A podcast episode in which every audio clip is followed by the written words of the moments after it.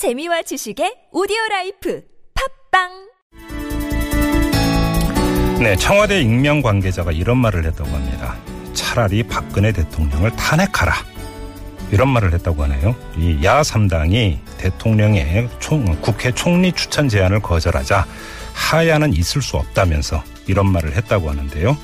자, 야당 입장 안 들을 수가 없죠. 이 더불어민주당 원내 대변인을 맡고 있는 기동민 의원 전화 연결합니다. 여보세요. 네, 안녕하세요. 네네. 더불어민주당 원내대변인 기동민입니다. 네, 혹시. 네, 이 이야기를 한 청와대 익명의 관계자가 누군지 혹시 파악됐나요? 잘 모르겠습니다. 알겠습니다. 아무튼 야당을 향해서 탄핵하라고 요구를 했는데 어쩌실 겁니까? 얼마 전에 새누리당의 김진태 의원도 그런 얘기를 했던 것 같고요. 예, 예. 이제 어, 뭐 청와대에서도 익명의 관계자 그런 얘기를 하는 걸로 봐서 아, 이분들 정말 정신 못 차리시겠고 못 차리셨구나 이런 네. 생각들 정말 많이 들고요. 왜 그런 생각을 아, 하세요? 이거 어찌 보면 똥낀 놈이 성질을 내는 거잖아요. 아니 의원님, 자기들이- 의원님 방송입니다. 방송. 아, 속담입니다. 네네. 그 어, 국민들 앞에 엎드려 사죄하고 빌고 용서를 구해도 부족한 판에 네. 그런 얘기를 한다고 하는 자체가 대단히 무책임함에 극치다고 생각하고요. 네. 국민 여론이 대단히 중요한데요. 각종 음. 여론조사에서 이- 이미 한 90% 이상의 국민들이 아, 대통령직을 수행할 능력도 자기도 상실했다 이렇게 판단했어요. 네. 그건 이미 대통령은 정치적으로 탄핵을 당했다는 겁니다. 네. 그런 상황에서 이런 국민 여론을 무마하고 뭔가 아, 용서를 구하기는커녕 아, 이렇게 청와대와 새누리당에서 이런 무책임한 발언들이 나오는 것은 결국 국민의 저항과 분노를 더욱 이 부채질하는 것 에 불과하다.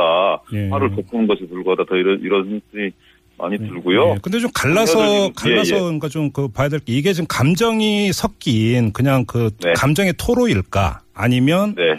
그 흔히 이야기하는 꼼수가 깔리는 전략적 발언일까 이거에 따라서 대응이 또 달라지지 않겠습니까? 어떻게 보세요? 뭐 두 개가 다 있다고 보여지는데요. 네. 저는 어, 국민들 속에서 그리고 국민의 여론에 그 민감하게 반응해야 하는 정당 내부에서 국회 내부에서 네. 탄핵이 다 사라진 것은 아니라고 보여집니다. 예. 다만 탄핵을 진행을 하려면 법에 명시되어 있잖아요. 네. 대통령이 직무집행이 있어서 헌법이나 법률을 위반한 때 국회는 탄핵의 소치를 의결할 수 있다 이렇게 되어 있어요. 예, 예. 지금 검찰 수사가 한창 진행 중인 사안입니다. 네. 그리고 어, 안종범, 어, 그 다음에 정호성 어, 이런 사람들 입에서 대통령의 관련성들이 지금 진술 구체적으로 진술되고 있는 그런 상황이고요. 예, 예. 그리고 대- 검찰 수사가 끝나면 별도의 특검 수사 또한 예정되어 있습니다. 네. 이런 수사 과정에서 대통령이 이번 행위에 얼마만큼 구체적으로 관여했는지 네. 그게 위법한 사실에 포함이 되는 것인지 이런 음. 부분들이 명확하게 기록될 수 있다고 보여지고요. 예. 그것에 따라서 여론이 어떻게 반응하고 국회가 어떻게 반응하느냐에 따라서 음. 이후의 절차가 예정되어 있는 것이지 지금 당장 무슨 탄핵을 결정하고 무엇을 음. 하고 이럴 수 있는 상황들이 아니라는 것을 좀 명백하게 예. 말씀드리고 싶고요. 청와대에서 나온 또 하나의 멘트가 있는데요. 이선 퇴진이라는 용어는 없다. 이런 멘트가 또그 네. 전에 나온 바가 있습니다. 이건 어떻게 받아들이세요? 그러면 최순실이라는 이름은 헌법에 나와 있나요? 예.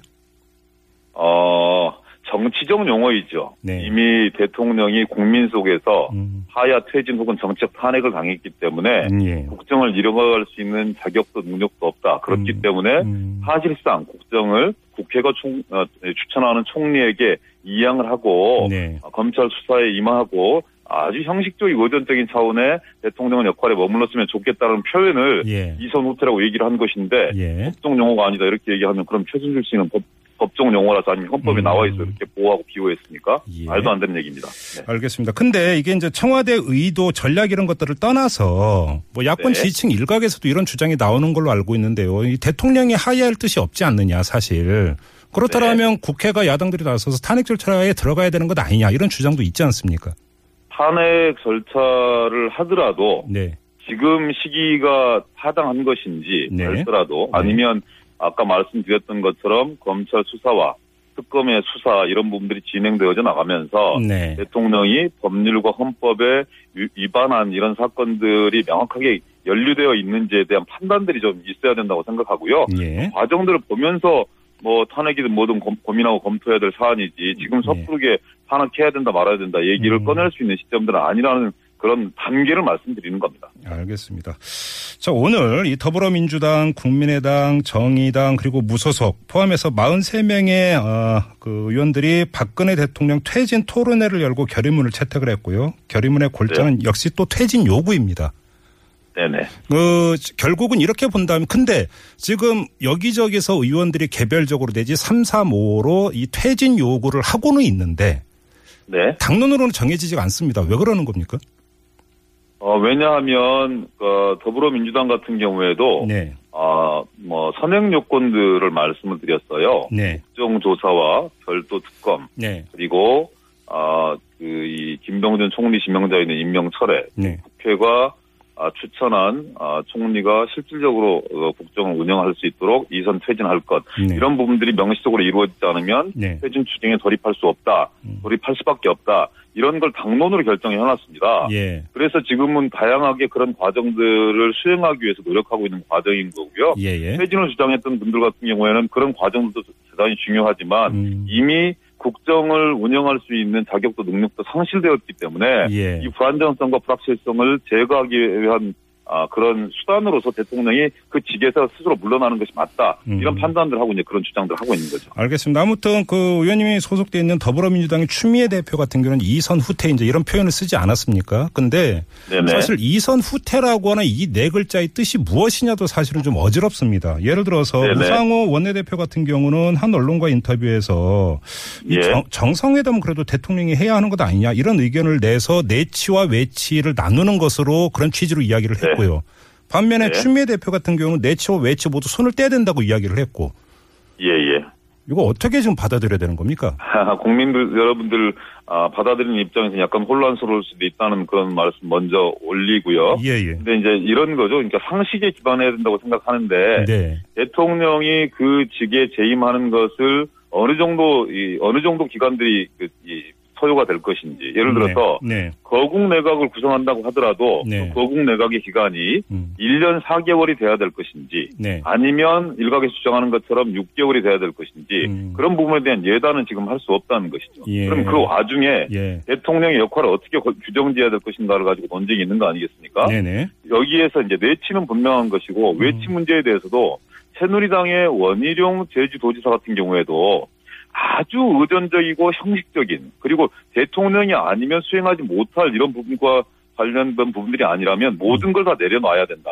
예. 그리고 상식적으로 판단하더라도 이미 에이펙 회담에 참석하지 않으셨는데요. 예. 아, 주요, 어, 예- 예를 들어서 주요 나라들의 음. 뭐 서방 선진국이든 어떤 나라들 간에 정상회담을 한다고 했을 때 그 정상회담의 당사자들이 예. 박근혜 대통령을 상대로 해서 정치적 협상을 하거나 음. 어떤 조약을 체결하거나 아니면 중요한 정책 결정을 할 수 있는 그런 대화의 파트너로 인정할 수 있, 는 거냐. 예. 이미 그럴 수 있는 공신력과 신뢰를 잃어버린 거 아니냐. 네. 그래서 그런 역할을 수행한다고 하더라도 그것을 국가를 대표해서 정상적으로 수행하지 못할 것이라는 게 대체적인 판단과 분석입니다. 네. 그런 정도에 저는 충실해야 된다고 봅니다. 그러면 외치에서도 손을 떼야 된다는 지금 주장으로 들리는데요. 그렇게 해석해도 됩니까? 외치에서도 아주 의존적이고 형식적인 부분에 대한 네. 이, 그, 이, 뭐, 이 역할 이외에는 네. 유한 부분들은 전부 다 다 내려놔야 된다고 생각합니다.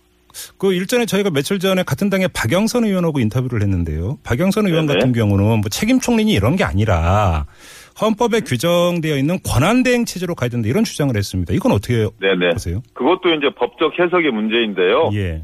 법적 해석의 문제여서 대통령의 직무를 완전히 이, 이, 총리가 대행할 수 있어야 된다 이런 거잖아요. 네네네. 어, 근데 그런 부분들 역시 저는 대통령의 그 이 수사에 대한 결과 음. 그리고 그 특검에 대한 결과 네. 이런 부분들이 나와서 음. 명백하게 소추는 하지 못한다 할지라도 네. 어, 소위 말하는 법률과 헌법에 위배되는 사실들이 명징해졌을 때는 네. 그런 부분들에 대해서 검토해 볼 수 있다고 생각합니다. 알겠습니다.